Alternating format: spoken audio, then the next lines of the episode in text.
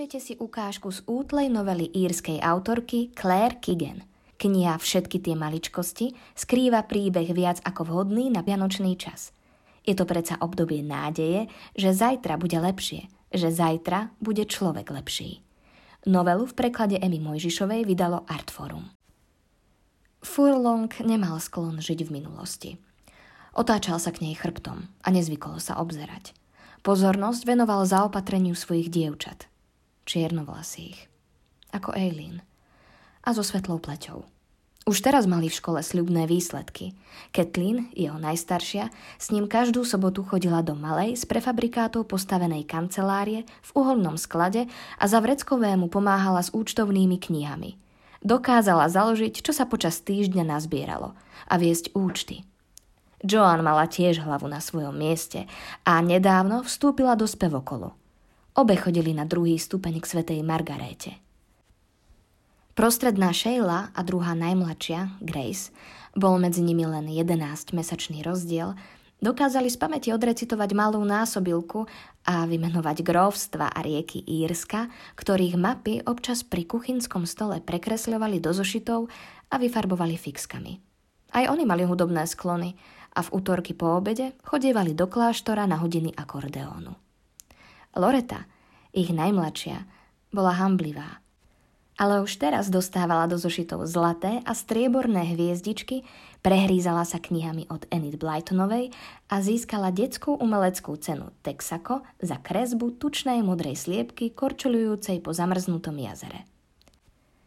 Niekedy, keď dievčatá pozorovala pri úplne obyčajných činnostiach, ktoré proste bolo treba spraviť, ako kľačia v kostole či ďakujú predavačovi za výdavok, cítil Furlong hlbokú súkromnú radosť, že sú jeho vlastné.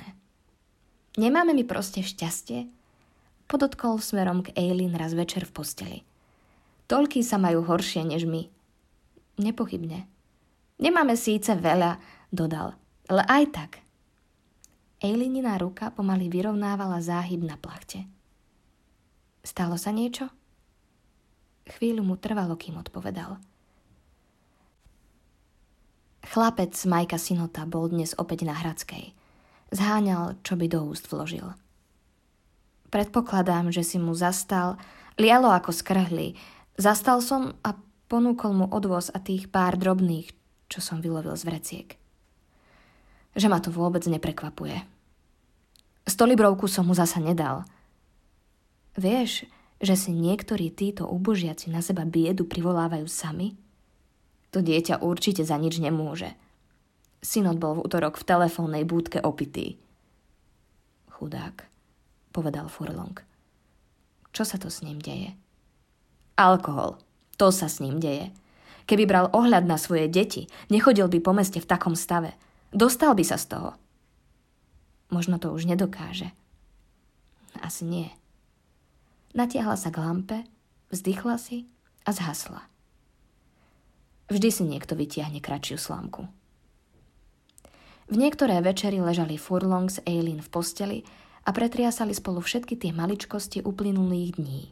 Inokedy, po dni namáhavej práce, alebo ak dostal defekt a na ceste premokol až do poslednej nitky, dorazil domov, do sítosti sa najedol a do postele padol veľmi skoro. No potom sa zobudil uprostred noci – keď vedľa seba zacítil Eileen ponorenú do hlbokého spánku. A odvtedy len ležal a myseľ mu rozrušene blúdila v kruhoch, kým nakoniec nezišiel dole a nepostavil si na čaj. Potom stával pri okne s hrnčekom v ruke a hľadel na ulicu a ten kúsok rieky, na ktorý dovidel. Sledoval drobné známky života.